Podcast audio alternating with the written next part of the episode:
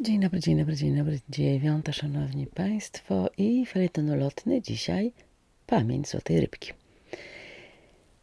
Z tą pamięcią Złotej Rybki oczywiście zaczęło się wszystko od filmu, dokładnie pod takim tytułem y, Goldfish Memory.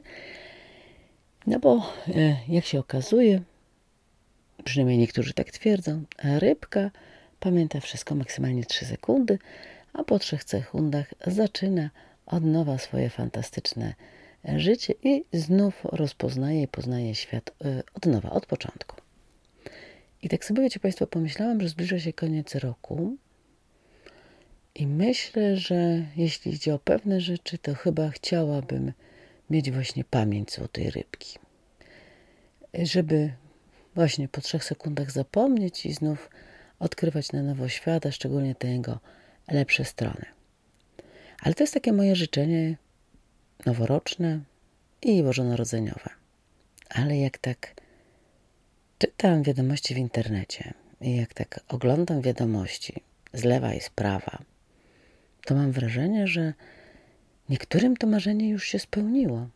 Niektórzy mają już pamięć złotej rybki. Przed kamerami mówią jedno, a jak tylko kamera zgaśnie, to zapominają, co powiedzieli. Tylko w tej pamięci, proszę Państwa, czy z tą pamięcią złotej rybki jest jeden mały szkopuł.